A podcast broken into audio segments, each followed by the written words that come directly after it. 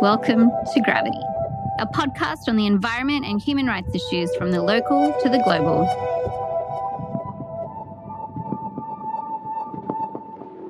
Australia opted for walls, not vaccines.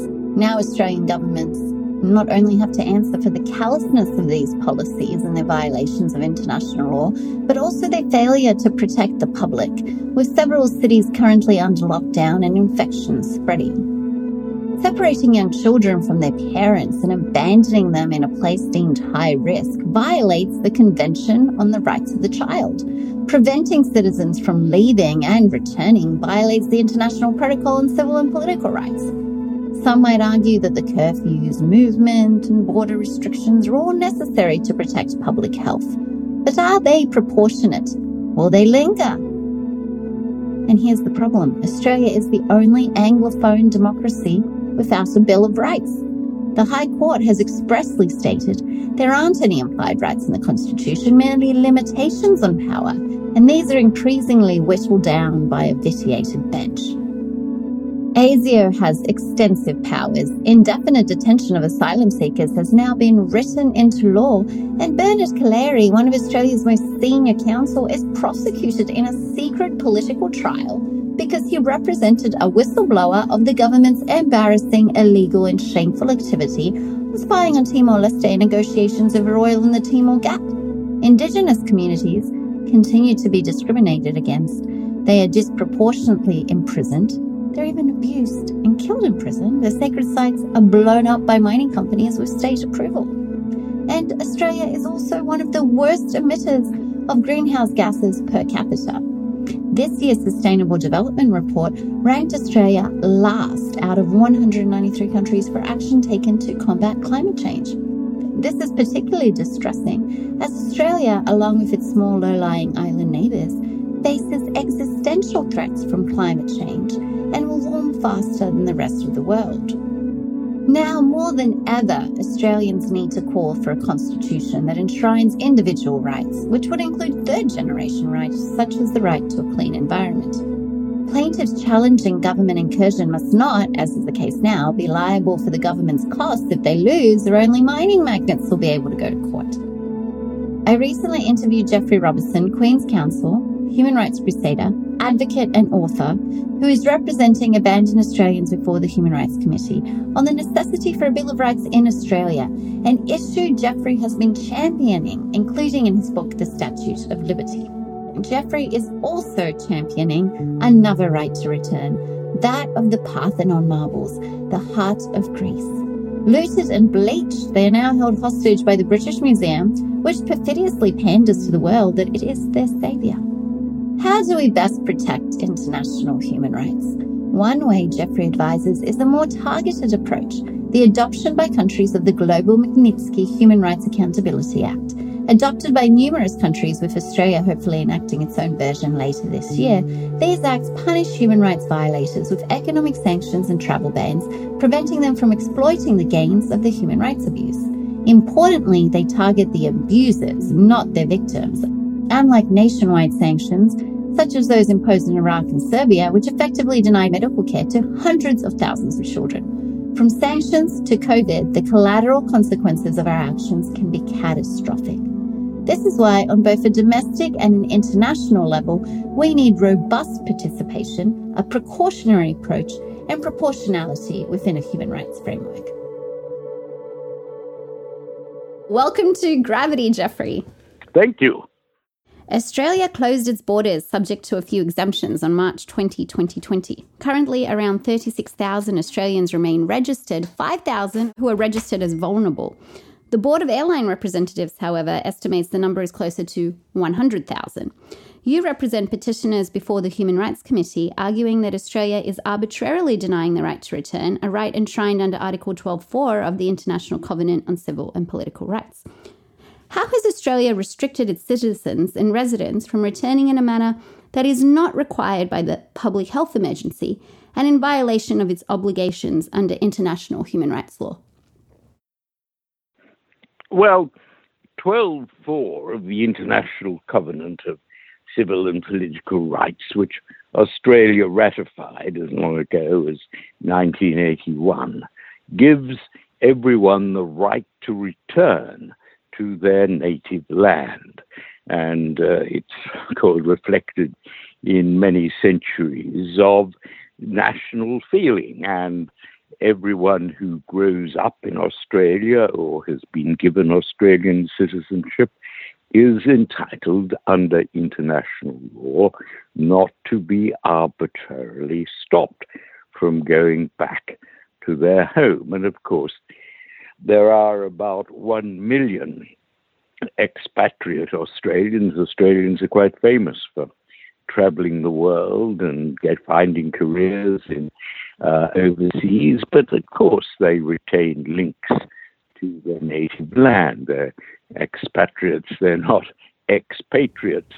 and so it does cause great concern among much more than you quote 35,000. In fact, they are only the Australians who've registered with the government for help to get home. There are tens of thousands uh, who want to come home under their own steam and don't want government support to get home, and they are all being denied uh, a passage home unless, and even those, and most Australians abroad now have had one vaccine or the other, they've been jabbed, they're not uh, greatly in danger of spreading, and they have to do two weeks in quarantine. Now, that's particularly brutal in Australia because you're not allowed out for your hour of exercise a day like prisoners. Uh, you're cooped up with armed police guarding you in a hotel, uh, a quarantine, what, what is called a quarantine hotel. Of course, quarantine hotels in Australia are where you're most likely to catch coronavirus. So, uh, for Australians who are prepared to do that and uh, to suffer for two weeks, they can't, uh, even so, they can't get home because the government has arbitrarily put quotas on the number of people that airlines can take. So the airlines are responding by limiting the places as they have to because they just can't bring in more than 3,000 people a week. And uh, that means that they have been able to demand business class fares that are four times as much as business class fares normally are. So there are a lot of not over wealthy Australians who simply can't get hmm. home, and that's been the case for 18 months. So I took test cases to the Human Rights Committee in Geneva on the basis of Article 12.4, which is for lawyers, it's uh, an article that is not modified or qualified by public health emergency or anything. It's an absolute right to come home, and it's not being uh, allowed by Australia. Australia, of course, has its own problems. they, they didn't order the vaccines when they should. They've had a very slow rollout, one of the slowest in the world, and so they have currently a problem. But still, it's uh, an entitlement of Australians to come home. So that's why I took the case. And it's uh, winding its way now through the UN procedures. The government of Australia has a duty to answer it, and that they will do within the next couple of months. And then I shall reply to that, and the matter will go for adjudication before the committee. Now, the UN Human Rights Committee in April issued an interim decision, I believe, urging Australia to mm-hmm. facilitate and ensure the prompt return of two Australian citizens you're representing. Both, I believe, who are fully vaccinated, are coming from the US and are willing to undergo quarantine. So, have they come home? One of them has, but through no help from the government. The government of Australia has rejected the Human Rights Committee interim measure And uh, fortunately, one of them has been able to get home under his own steam. The other uh, is is not being facilitated, and what the government have done is now to ask the Human Rights Committee to revoke its measure on the basis that these are simply and and one of the test cases wanted to get home to see a dying relative. It's quite common as a reason for wanting to go home. And the other was in America and his visa was about to run out. And he didn't uh, obviously want to be arrested and spend time in an American prison, which uh, can be a consequence of being an illegal immigrant.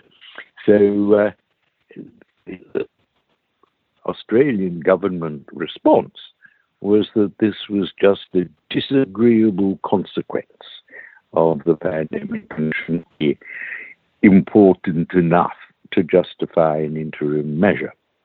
So it really is, I think, uh, the depth of, of uh, callousness to say that wanting to go home to be with your dying mother or wanting to go home to avoid imprisonment uh, are simply disagreeable consequences. But that is the Australian government's position. Hmm. And under Article 12, subsection 2, uh, there's also the right to leave a country, including one's own country. And Australia has prohibited its citizens and residents from leaving its territories without an exemption. That's right. And recently expanded yes. it to dual citizens, ordinarily living overseas, which is crazy. That's right.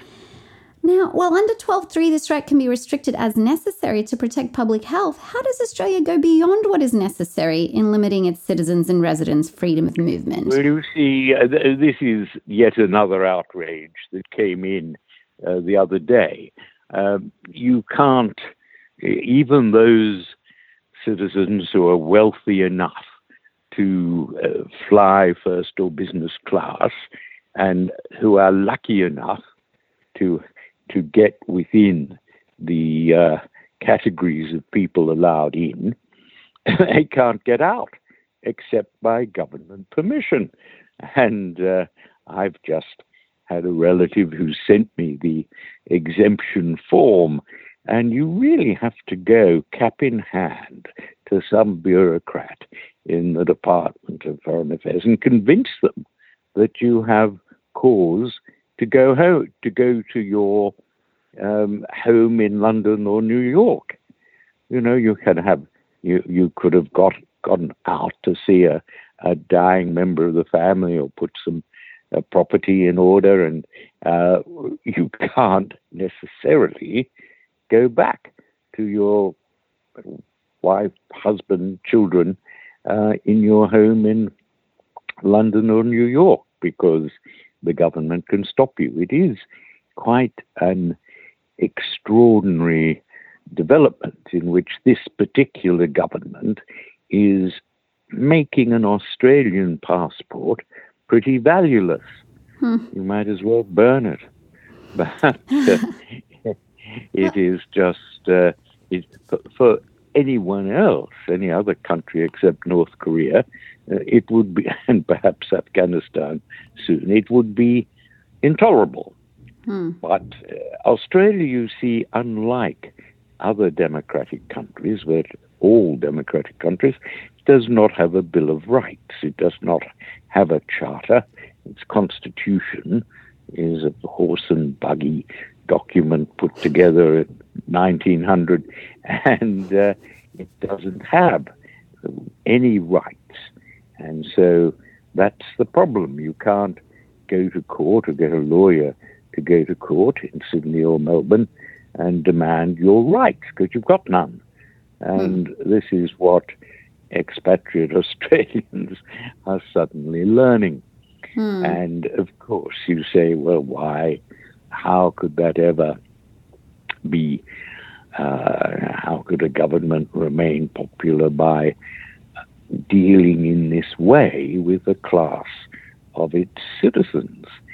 But uh, this particular government is banking on and is whipping up a kind of uh, anger against expatriates. It's quite interesting to see how they are pretending that it's it's our fault that we were went stayed overseas and it so that the public shouldn't have any sympathy for us. And so politically, that is probably why the government is um, going to these oppressive extremes. I think legally, uh, there is no basis for challenge, so it can get away with them.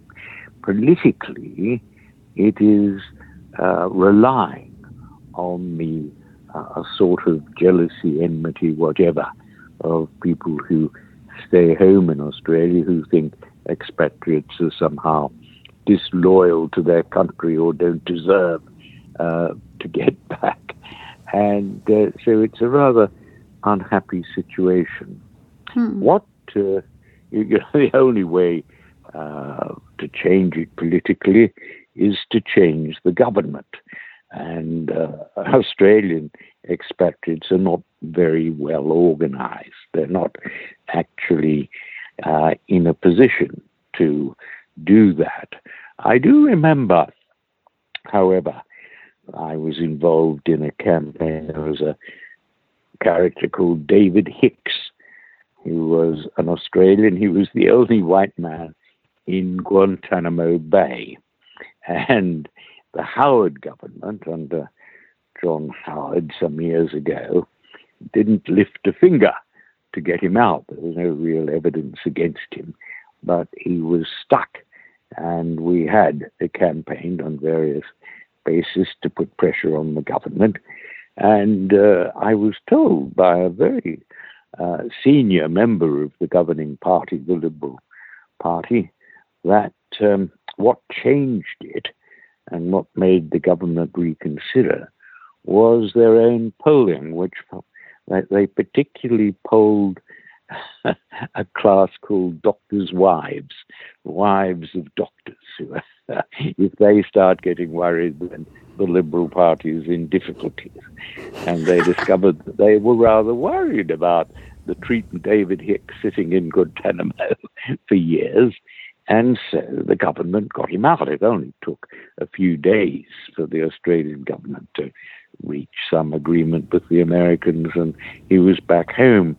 But that uh, that is the only way that expatriates are going to be able to exercise their rights by putting political pressure on the government. It, it is possible there's an election uh, predicted for May next year.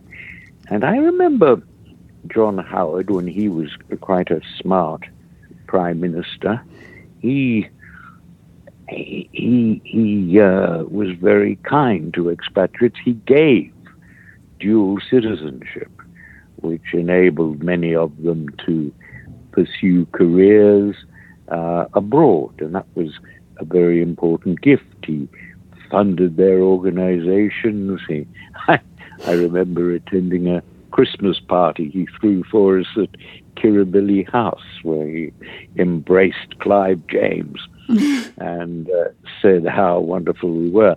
But he knew that the majority of votes, absentee votes, favored his party. Mm. So he was keen to keep us on side.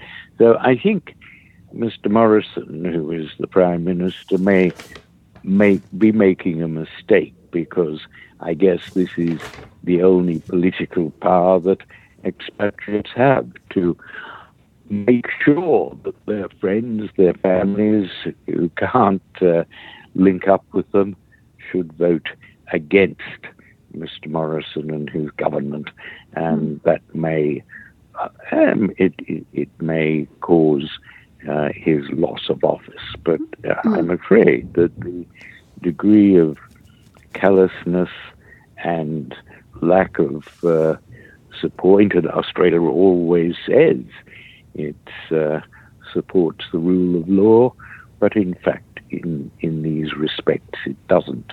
Mm, yes, and it's also putting parents in a pernicious predicament. In fact, more than 200 Australian minors have been and continue to be separated from their parents in India. Some as young, they're toddlers, mm. and they're not allowed unaccompanied on repatriation flights. Their relatives in India are denied entry to accompany them back to Australia, and their parents are somehow denied exemption to travel to accompany their own children back to their own countries.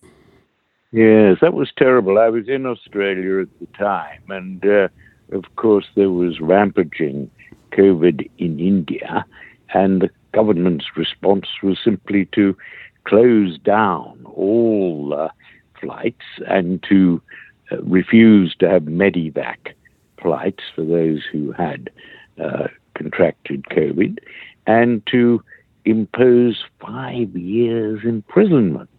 Incredible on any who tried successfully to come home.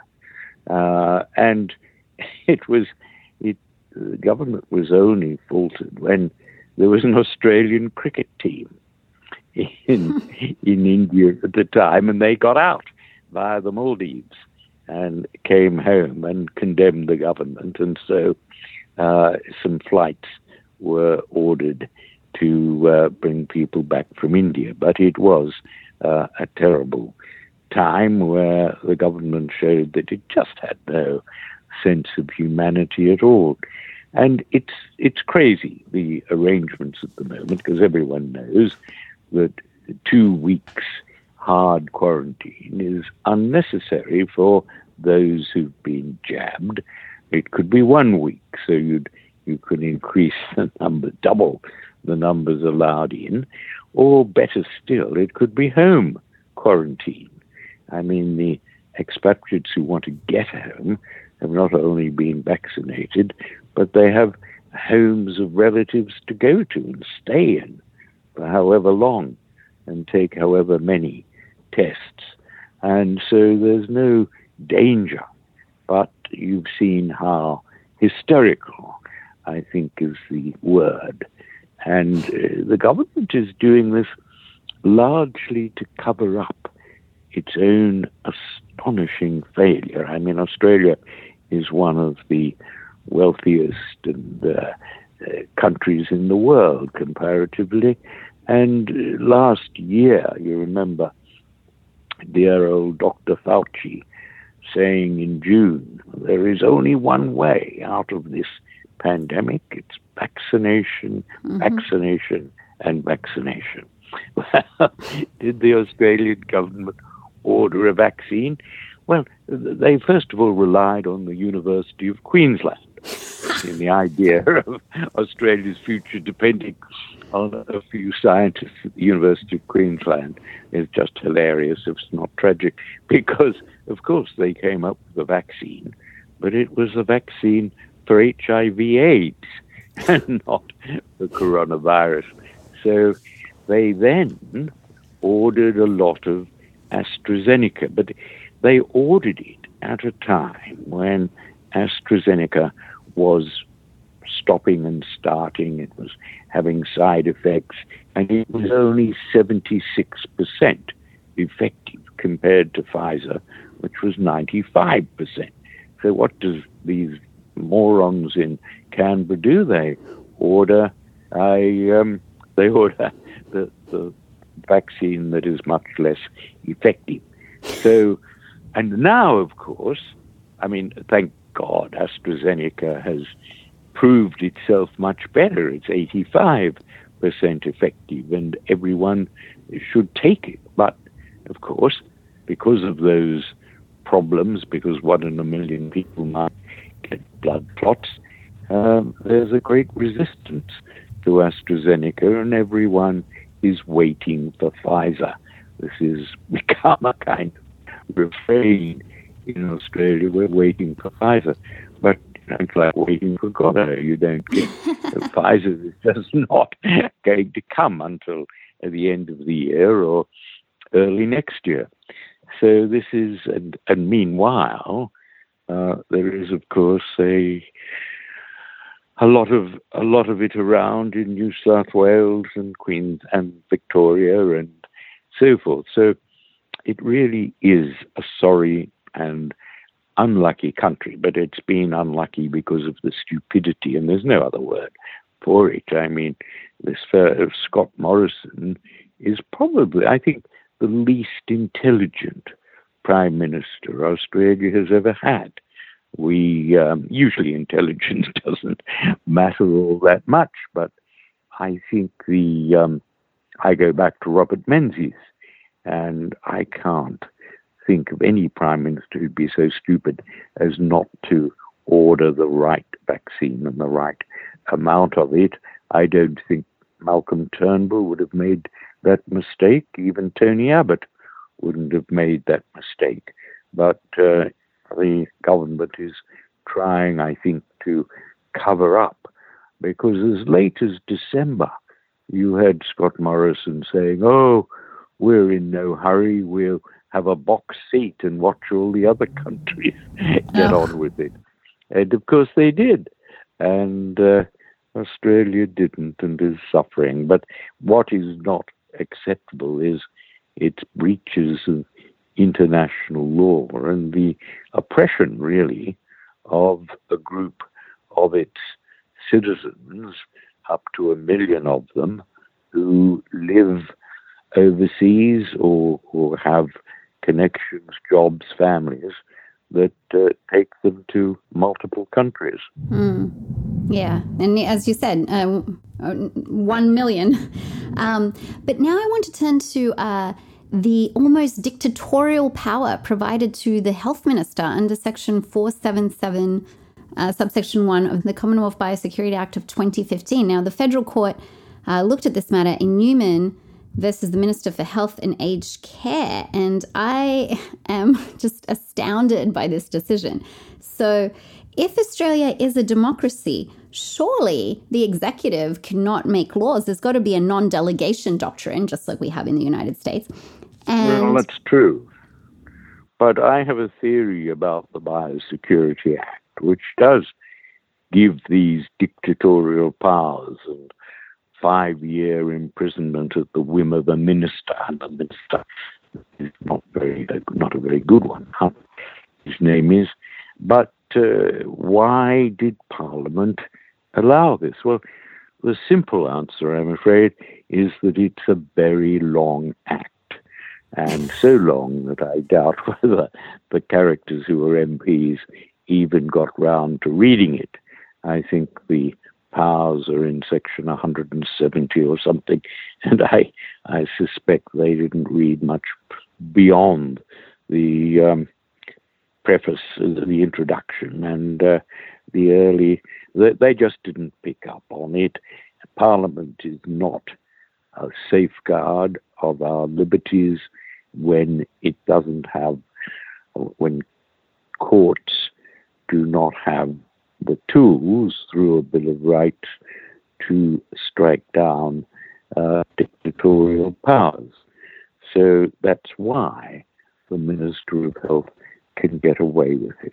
That's actually quite right, because if we had a Bill of Rights, then this chilling uh, decision wouldn't have uh, come about. Because if you read the decision, they said, well, listen, in Australia, we have the principle of legality, which limits the abrogation of fundamental common law rights, and the right to enter Australia as an Australian citizen is a fundamental common law right, which can only be abrogated by a statute that's clear and unequivocal. So, therefore, really, the court is saying the only limit to power in Australia is what power intends. I mean, that's no limit yes. at all, is it? Well, it's not. And in any other decent, law abiding country, you would have a constitution and where you have these outrageous liberties taken by ministers, you would have a court to appeal to and to apply the rule of law. But Australia doesn't have that. It's one of the great weaknesses of Australian governance. Hmm. And and of course, if you speak with someone on the other side uh, that doesn't want a Bill of Rights, and they say, "Well, why do we need a Bill of Rights? We're a vibrant democracy," which of course we're not, if we look at this. And um, we have all these implied rights, but they're not really rights, are there? Because the High Court has said, for instance, the right of political communication, which it looked at in Gerner and Victoria recently in November 2020, and they said that the implied freedom of political communication is not an individual right akin to the First Amendment, but rather a restriction on legislative power. And this follows a decision in 2019 when the High Court astoundingly had in Banerji and Comcare that the court, in an analysis of whether a law places an unjustified burden on the freedom of political communication, they can't look to the particular plaintiff's burden, but look to the burden on the general community. One must wonder how that impacts objectionable speech to the majority if all you have to look at is political communication generally. This case, Gerner and Victoria, where the High Court said there's no freedom of movement because the only communication, the only free speech in Australia is political. Who defines what the bounds of political even are? I mean, this decision is so chilling. Well, it all goes back I mean, Australia had a very good High Court back in the 80s and 90s. If there'd been an Olympic medal for judging, I think Australian, the Australian High Court under Mason would have won it. And these good judges, particularly Bill Deane, who later became uh, Governor General, um, were just bewildered by the lack of whatever courts in all other advanced countries had of uh, a power to oversee government and by judicial review to stop it acting unreasonably or in bad faith or, or whatever. But um, they had a case, it was a defamation case because Britain inherited defamation law from Britain without having, as Britain had, a, um, a Human Rights Act. Uh, they decided, and, and David Lange, the Prime Minister of New Zealand, tried to sue um, various newspapers and television companies for being rude about him. Australians being rude about New Zealanders is something of a tradition, but uh, he was he was upset enough to sue, and uh, over criticisms of him as a politician. And that was when Bill Deane and, and the others invented almost, although they they argued from the fact that Australia had uh, a constitution which guaranteed voting was a de- democratic constitution that since free speech was a fundamental of democracy, there was an implied right to freedom of political speech. And this was a doctrine that was developed in the context of the, um, the, the Prime Minister of New Zealand and political matters. But uh, I did a case there, Gutnick, the Gutnick, Dow Jones versus Gutnick. I acted when um, Barron's, which is you'll know a well-known American business paper, had done a, a long article investigating Mr. Gutnick and his means of uh, selling his products in America. And of course, it was sent back, emailed back to members of his synagogue in Victoria. So he started an action in Victoria to sue for libel. And I tried to use the freedom of political communication as a defense, but oh, this was hopeless because it wasn't he wasn't a politician. He was a businessman selling his wares, and therefore should be open, of course, to media scrutiny. Scrutiny of the business community is uh, just as important, if not more, uh, for the media to uh, look at in the public interest But no, you couldn't argue that. And so many articles of great public interest have to be cut or withdrawn, or uh, they they run the danger of massive defamation damages. So that's a chilling effect on free speech, and it comes from not having a Bill of Rights and a full-blooded public interest defence. Hmm. Well, now I want to turn to uh, Witness K and Bernard Collaery, and who, mm. who are true patriots, revealing our government's oh, shameful bugging of Timor Leste officers to learn of its strategy mm. before the ICJ respecting the controversy over oil in the Timor Gap. Now, they were both charged under national security laws years later, and Witness K pled guilty. Now, Bernard, who was his attorney, who's a barrister, is prosecuted in camera. I mean, that is just, it's, it's just so appalling. Australia is not only trampling on human rights, but even just the very rule of law, it seems, in this prosecution. Well, this is a massively uh, disturbing case because, and I know a little about it, in, um, in the year 2003, I think, when Mr. Downer was uh, foreign minister, he authorized a bugging of East Timor parliamentary offices where the uh, lawyers for East Timor, or Timor Leste as we should now call it, were working, preparing their defense or, or their strategy for a case uh, against Australia involving the oil in the Timor Sea. And it was an important case, obviously, but it was utterly wrong for the Australian spooks to uh, run a bugging operation of the offices of a friendly government lawyers. I mean, the people of Timor Leste had saved Australian flyers from you know, the Japanese in the war. They were friendly, poor, friendly people. And so uh, these idiot ASIO people decided to do them down and did a big bugging operation to find out what their lawyers were planning. So, in one of the buggers uh, from ASIO, Witness K, came clean. He, he was a whistleblower. He decided this was morally wrong, as indeed it was. So he went to a solicitor in Canberra, former Attorney General of the ACT, Bernard Collaery, and uh, told him, and Bernard acted for him when he was prosecuted and gave some press interviews about the case. Well, retribution.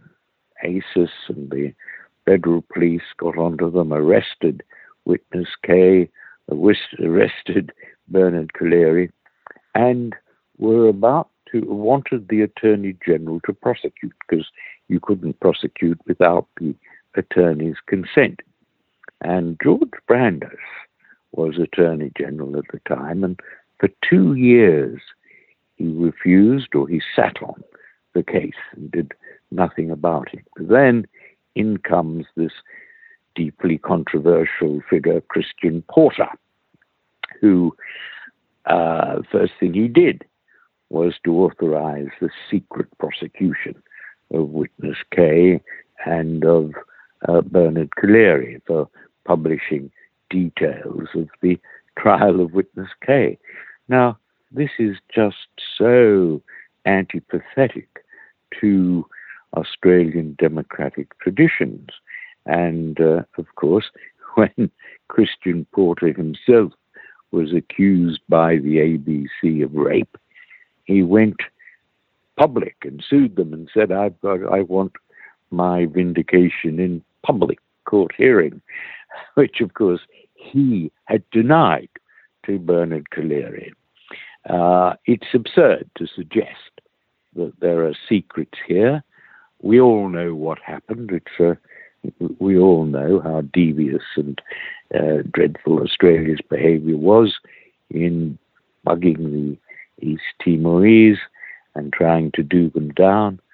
And uh, so it's no secret, but purely to save government embarrassment, uh, this case is being heard in secret. When I was there a month or so ago, the three days of legal argument in a closed court in Canberra took place, and uh, it really it's it's quite disgraceful and it dishonours, I think, uh, Australian legal traditions.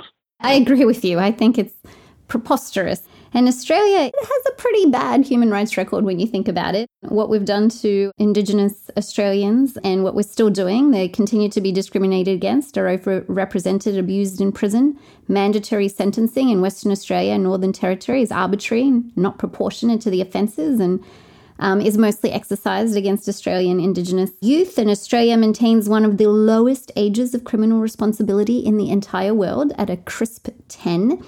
And recently, it appears that the Morrison government just wants to trample over all human rights. There's this Orwellian justification allowing for indefinite detention of asylum seekers is somehow mm. our commitment to uh, international human rights. I don't.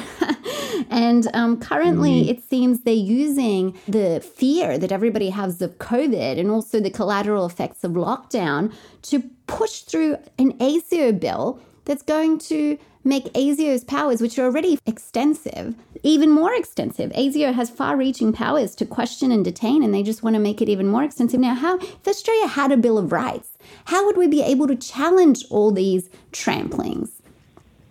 Well, we'd be able to challenge exercises of the power, and that's important. Abuses of the power. Some powers have to be written rather generally, but uh, they can always be abused irrationally or in bad faith or vindictively. And so that's where access to a court is important, and Australia doesn't have it. Australia talks a good game on human rights. It's there at the United Nations pretending to be supportive. Uh, it has supported the International Criminal Court. It was one of the allies that defeated Hitler in the Second World War.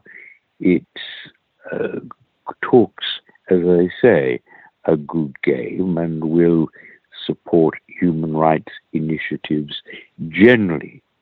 But there are moats in its own eye, most particularly in its dealings with um, my asylum seekers. I mean, Manus Island was a terrible thing, putting them behind bars in Woomera and previous governments. Um, there doesn't seem to be any great awareness, and that's perhaps because we don't have a Bill of Rights and the other measures that you mentioned. We don't have a parliament that is really acute to them and is uh, careful to monitor the bills and point out it, it could be that we need better structures to identify these dictatorial threats mm. that you speak of. Indefinite detention is outrageous. You can't lock one someone up and throw away the key when they haven't committed a crime. One argument that you always hear, at least I used to, when we debated this in law school too many years ago now, they said that uh, we don't need a Bill of Rights in Australia. And if we did, it would be undemocratic because it would remove power away from elected officials and give it to an unelected judiciary. Now, what do you say to that? well, I think that's idiotic because yes. in a the idea that Parliament will uh, be capable of considering thousands upon thousands of cases and sitting to decide whether executive action is reasonable or uh, in bad faith or whatever uh, is nonsense. Parliament uh, only sits for about half the year. It doesn't uh, deal with individual cases. You need a decision making machinery, and you need people who are trained in reason, reasoning, and fairness, and so forth.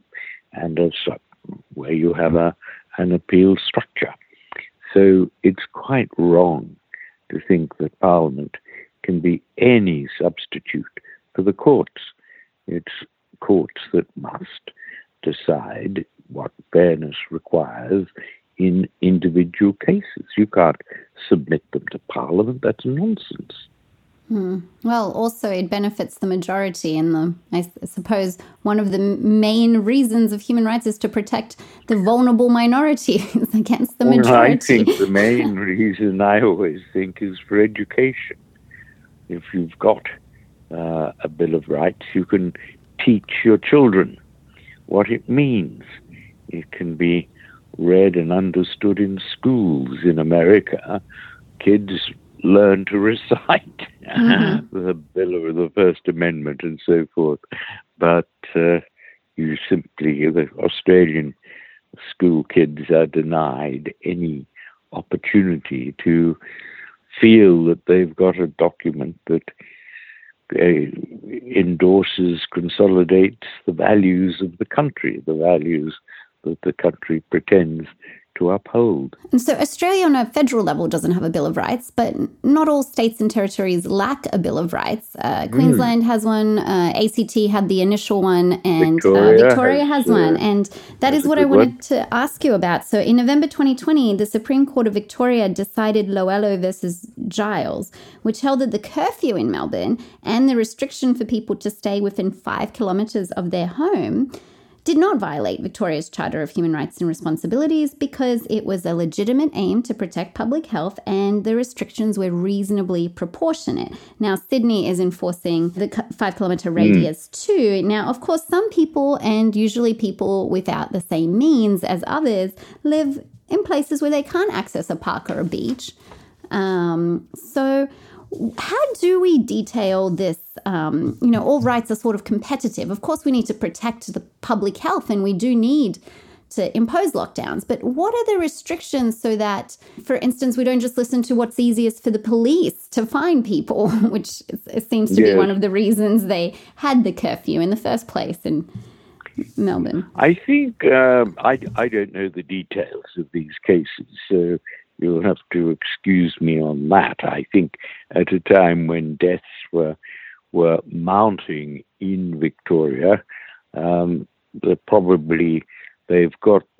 I mean, the part of the problem is that we've got some dreadful chief medical officers or chief health officers. We've got some woman in Queensland who is discouraging people from getting vaccinated.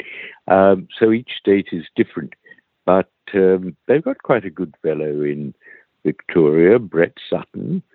He's a bit of a sex symbol. They put him on tea towels, and you can get, get his face on a doona.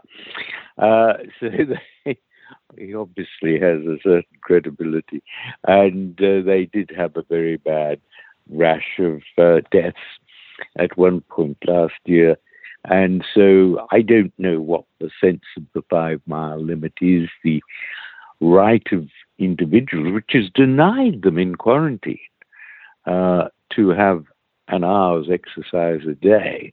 And if you commit murder and go to prison, you're at least got that right. Um, I think is uh, is quite serious, and and consideration must be given to that. But um, in general, there is a strong case, but there have been misuses of it. There were, for example, Black Lives Matter um, demonstrations by Sydney University students who were masked, who were spaced, and so on. And the police thuggishly stopped them. And uh, I think that was a serious breach of uh, the right to assemble.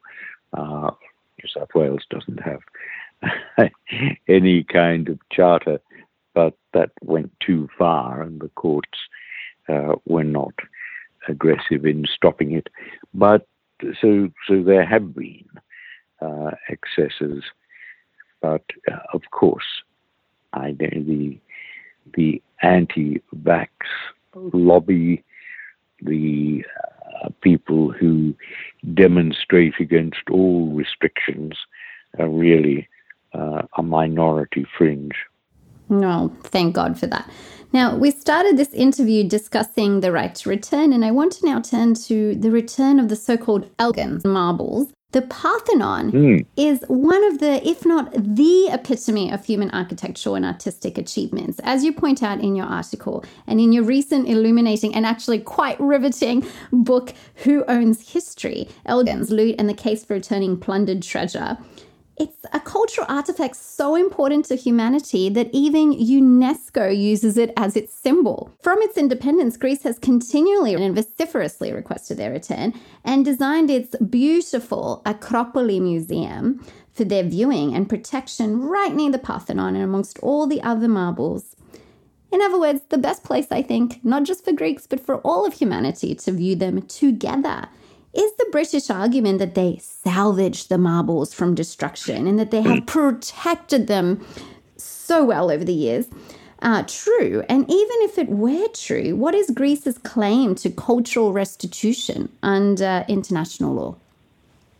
Well, this is a moving story, isn't it? The 19th century was characterized from its beginning by forms of colonialism and by imperialism, particularly in Africa and Asia, but also elsewhere, where the armies, the imperial powers, the West, the um, corporations went in, and in the desire for land and the desire for wealth, in the desire for things to exhibit, simply stole vast amounts of cultural property, much of which is now residing in the British Museum or the uh, museums of Germany, or, of course, sold on to America.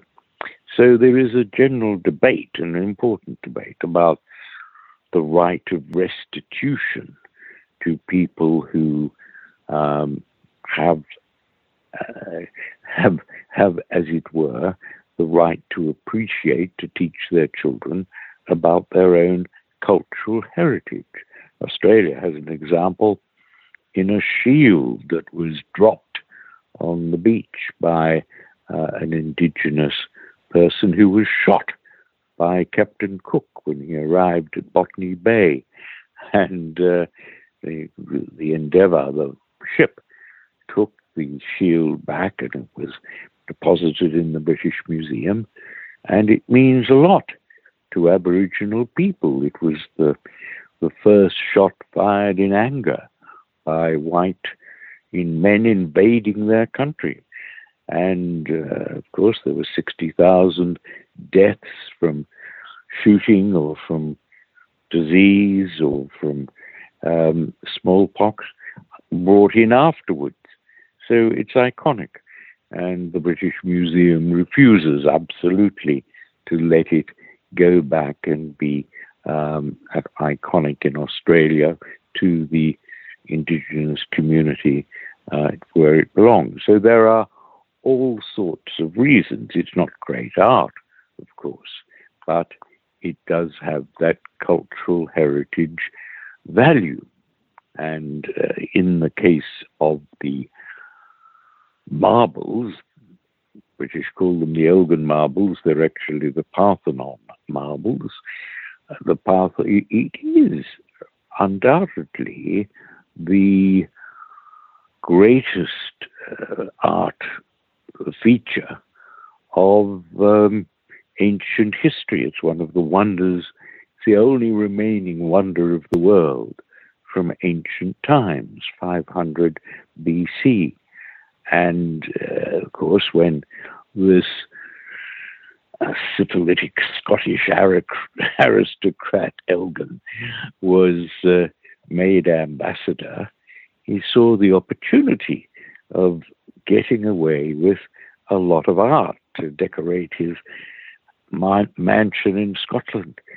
So he sent a party to bribe the Turks. The Turks were then in occupation of Athens, and the Turkish government didn't allow, refused to allow the French to, to touch the marbles, but um, he sent his men to bribe lavishly. Never had uh, Turkish officers been uh, baited with so much money, jewels, shooting pistols, English, this and that, and they bribed them to turn a blind eye. Why, they ripped these wonderful sculptures of Phidias off the walls of the temple, took them down to British warships, and uh, took them back to Lord El- to enable Lord Elgin to sell them in Britain. And this, there was no excuse for this. Elgin didn't save them, didn't rescue them, as the British Museum lyingly pretends. He, took them without any authorization through bribery when uh, he, and he didn't offer, obviously, to buy them. They were worth a lot at the time. He knew that he any offer to purchase them would be turned down because it was against the law for occupying powers even then to uh, despoil or, or affect religious temples. But uh, no, he he simply ripped them off the walls, took them away, and sold them. And he had no title whatsoever no right whatsoever to do it. So, of course, from the time they became independent in 1831, the Greeks demanded them back, and they've been demanding them and demanding them. I remember Melina Mercouri and so on.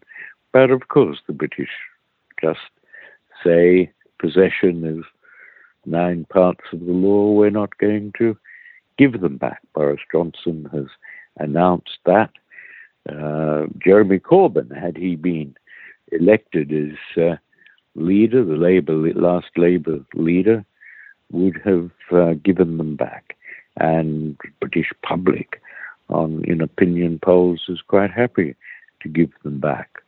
But uh, no, there is still this colonial attitude in Britain. Australian Indigenes will not get back a, a bark shield, and the Greek nation will not get back the greatest wonder of the world to which their predecessors had contrib- had had built. So I think the only way forward, and I'm, of course, coronavirus has made everything delayed everything is to take Britain to the International Court of Justice for an advisory opinion. Um, UNESCO is hopeless, I have to say. Uh, it's Donald Trump took away all their money, and uh, so they don't. Twenty percent of their budget was slashed, but they've been very lazy. They could produce, they could make a reference to the International Court of Justice, but uh, I think disgracefully they haven't. But uh, the General Assembly might do so. There are plans to have a motion for uh, an opinion from the International Court, and I think it's time that, and, and there is the material for international law to recognize that in the case of wrongfully obtained cultural heritage, there is a right of return. Hmm. Particularly for works that are abstracted from the principal works, so you don't get to appreciate it in entirety. Half these wonderful figures are in Greece, because Elgin left some of them. Um, the other half are in a dirty, dingy room in the British Museum bleached. and in Bloomsbury. and uh, bleached, yes. so uh, they need to be, this is a case of reuniting that is uh, important. And of course, this isn't just Greece we're talking about. In London, Paris, New York, Berlin, St. Petersburg, they have some of the best museums in the world, and yet it's from colonial conquest, war, occupation. And yet we have such a robust international customary law with respect to occupiers not being able to pillage, and yet it has been done. mm, absolutely. Yes, and, and it seems that uh, if we did have a, a, cultural restitution with museums giving back, that they wouldn't have to give back everything, that we could give back the keys to one's culture, but not necessarily every single Oh, artifact. there are many ways of doing it. You could, uh, museums could accept that the property belongs to the originators and they could uh, pay rent to keep them. Hmm. There are. Uh, many ways in which this could be achieved. I want to turn now to economic rights. So, human rights, practically speaking, begin with breakfast, right? The right to food, adequate housing, sanitation, water, education. All these rights really are the fundamental at the fundamentals of the actual exercise of civil and political rights. Civil and political rights are contingent upon them, yet the international community has historically separated them and relegated them to a secondary position. The International Covenant on Economic, Social, and Cultural Rights has no adjudicatory body akin to the Human Rights Committee. How do economic, social, and cultural rights interplay with civil and political rights? And how, in your opinion, should the international community address economic and social rights?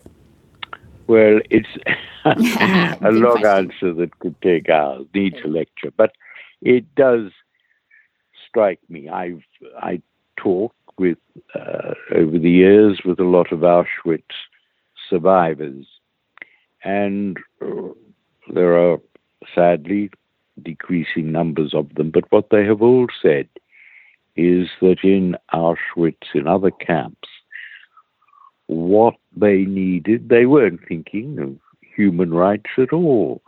What they were thinking of was food. They were starving, and that was the memory that they took away the pain of hunger. And so, yes, it is a right to good to, to food, to sustainability, to education, and so forth.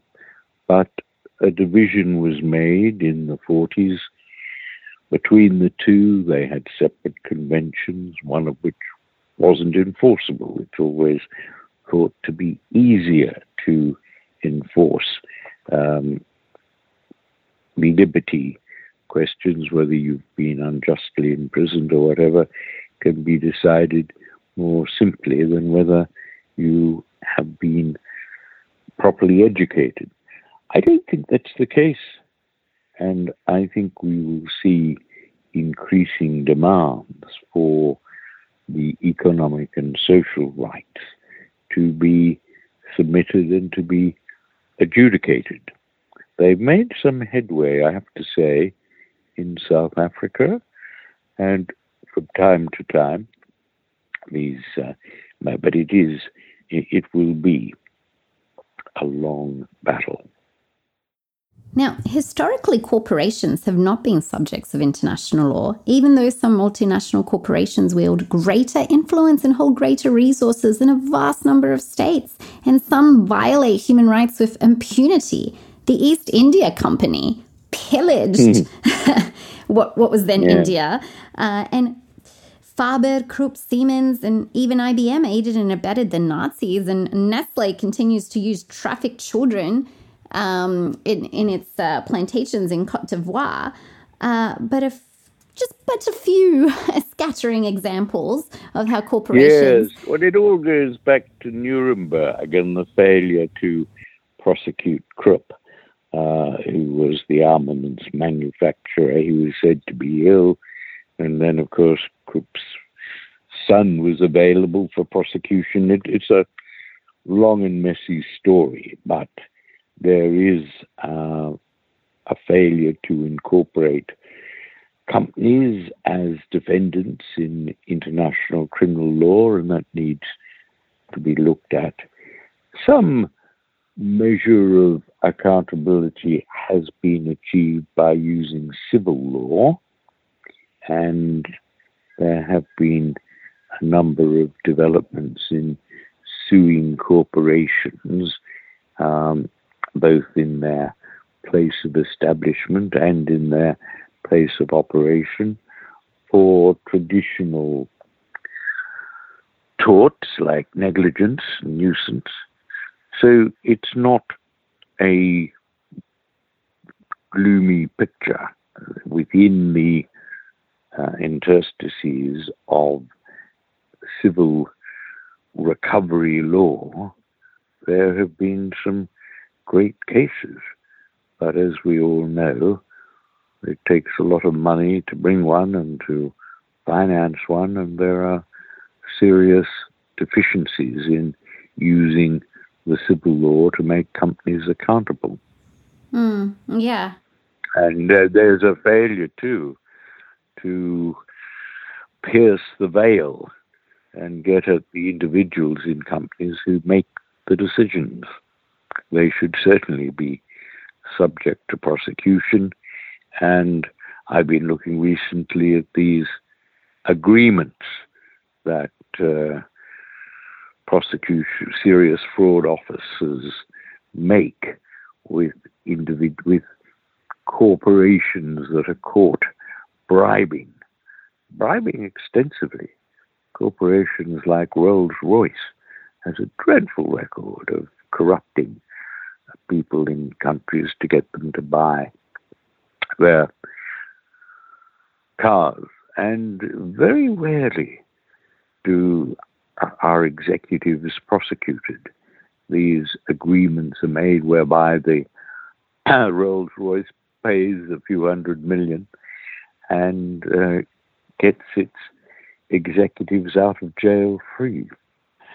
There are a lot of developments yet to come that would be desirable Mm. Well, the Canadian Supreme Court recently, I think in May this year, just uh, said that through the doctrine of adoption, Canadian corporations may be liable for breaches of peremptory norms under international law. And I think uh, in, recently in the Netherlands, Royal Dutch Shell was also found mm. liable for its terrible acts in Nigeria. So there are uh, advancements. There are there. stirrings in this area, I think. Yeah. The, the, problem is generally that you need a lot of money to uh, to get them to court.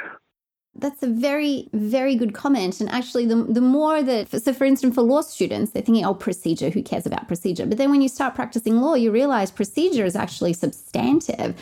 And yes. even in, in Australia, it's it's quite horrible to realize that one of the principal reasons there aren't so many challenges to these draconian powers of the government recently um, is not only because there is no Bill of Rights, I mean, that's a main part of it, but it's that if you lose, you actually have to pay the government's costs, which mm. is atrocious. Mm. Yes, yes, it is. There are some ways in Britain in particular where uh, most cases that need to be brought can be, and that cost burden can be relaxed or negatived, but um, it is a, a problem. Now, the United States on a federal level across the majority of states unfortunately continues to carry the death penalty, and the average time a person suffers on death row is 10 years, and sometimes nearly two decades.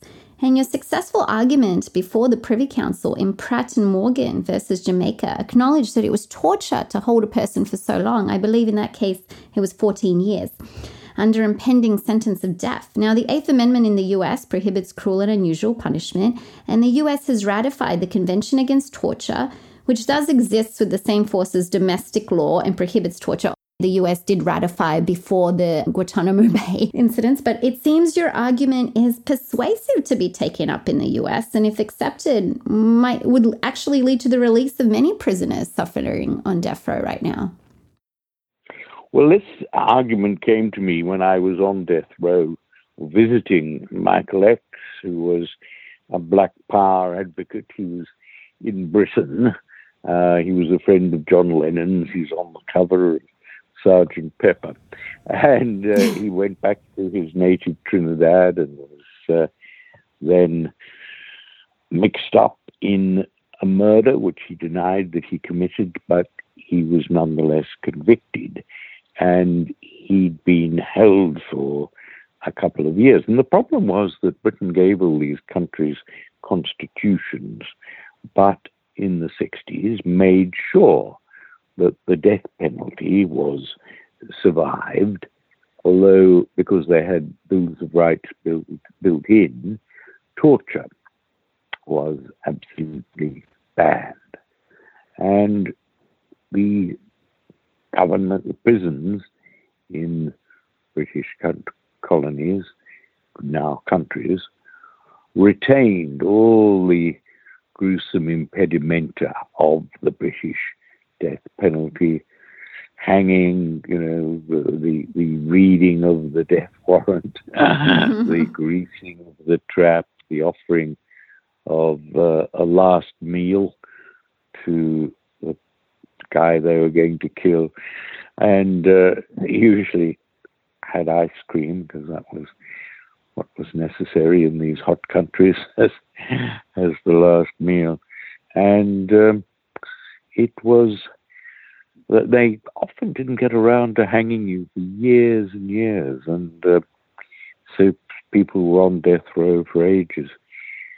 And I spent some time, about a week, talking to Michael through the cage. And death row was, oh, it had about 30 or 40 people each in a tiny cell with bars, and they were literally monkey cages. They were treated like uh, animals. And I, w- I said to Michael, look, this, this is a place of torture. There was always noise and screaming and shouting. And uh, he he actually, I said, why don't we argue that uh, although the death penalty can't be challenged, that this um, long ye- years on death row amount to mental torture. Always the threat of being executed the next day. And uh, I, I'll never forget Michael put his finger to his lips and he said, Shh. I said, listen, just listen. I did, and you could hear a pin drop. Everyone on that death row was squeezed up against their bars of the monkey cages listening to me. And he said, This is usually a place of incredible noise. Now they're listening to you because you're the only hope. You make this argument. He promised, I promised him to make the argument. Uh, he said it won't help me, and it didn't because they they uh, were determined to string him up. But years later, in this case of Pratt and Morgan against the Attorney General of Trinidad, um, we, uh, the, the Privy Council, the highest court in the Commonwealth, ruled that it was keeping someone on death row was mental torture, the oscillating fear and hope, and so on. We had uh, a lot of evidence to that effect. And so that became the law throughout the British Commonwealth that 16 or 18 countries accepting the decision of the Privy Council. And then it was adopted in Malawi and Tanzania and other places. So it was, um, it saved over thousands from the death penalty. Getting it introduced to the United States would be, people have tried. I think Stephen Breyer was uh,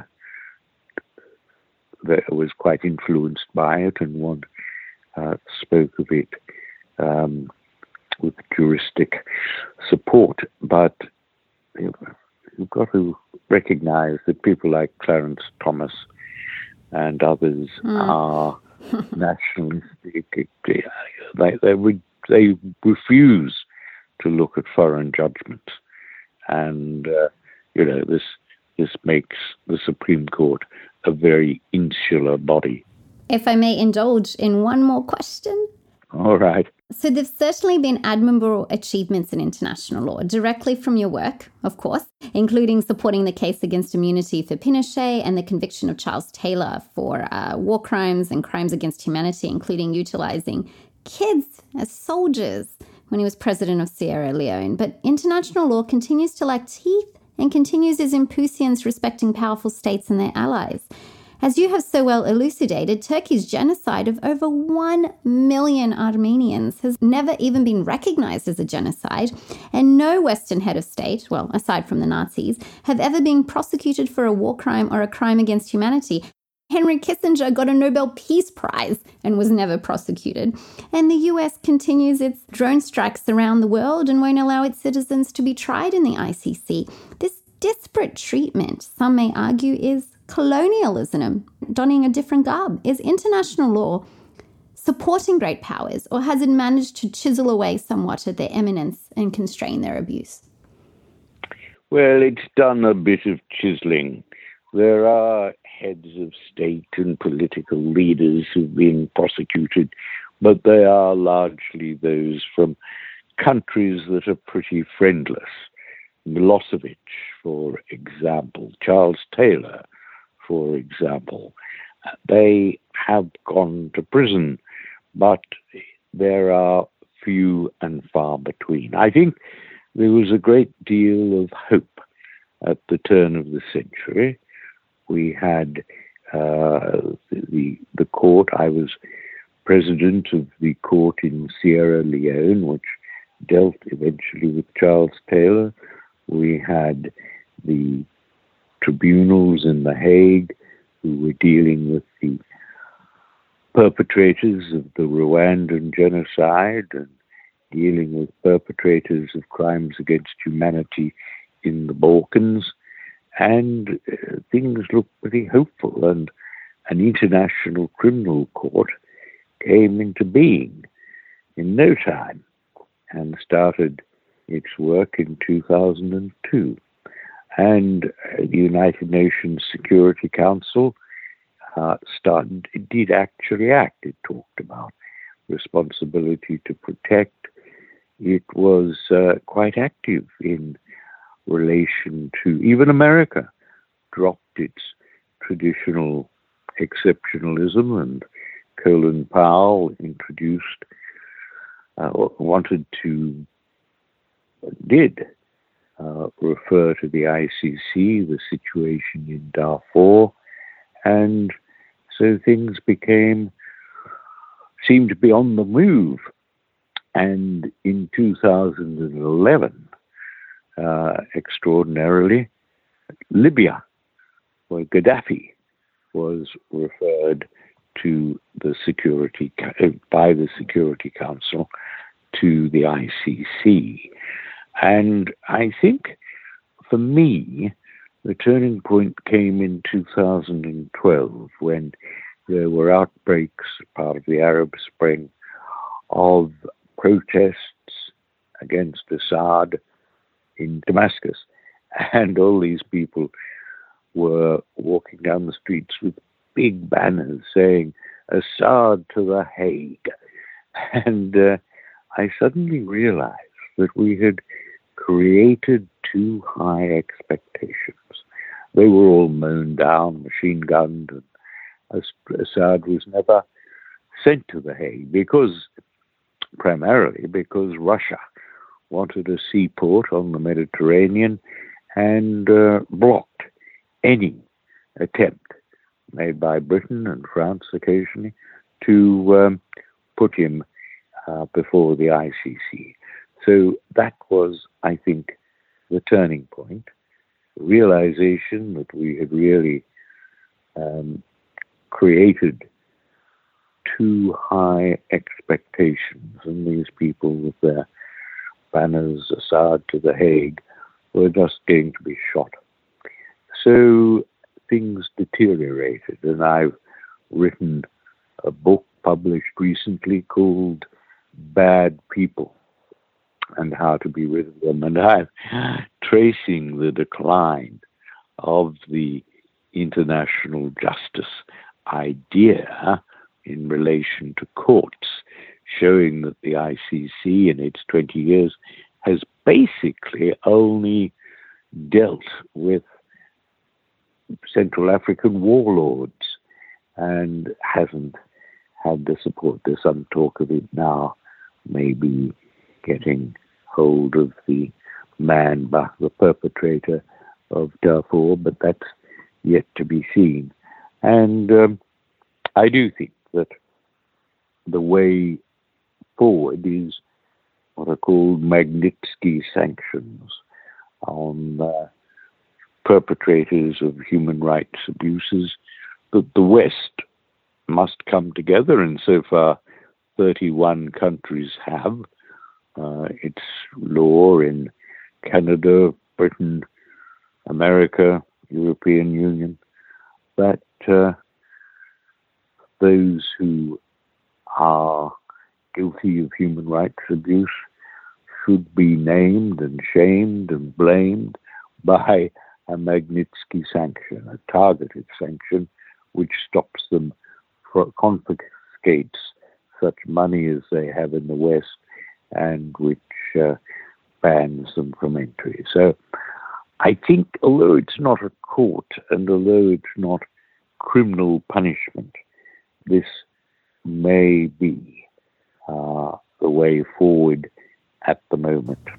Yes, I, I, agree. And hopefully Australia implements that too. Well, thank you so much for your time today, Geoffrey. I very much appreciate it and your acute insight. Not at all. Nice to talk to you, Alexandra. Thank you. Have a wonderful evening, Geoffrey. All right. All the best. I hope you have found this podcast insightful and will join us next time as we explore more issues affecting our environment and human rights at home and around the world. For more materials on this issue, please go to our website, thegravity.fm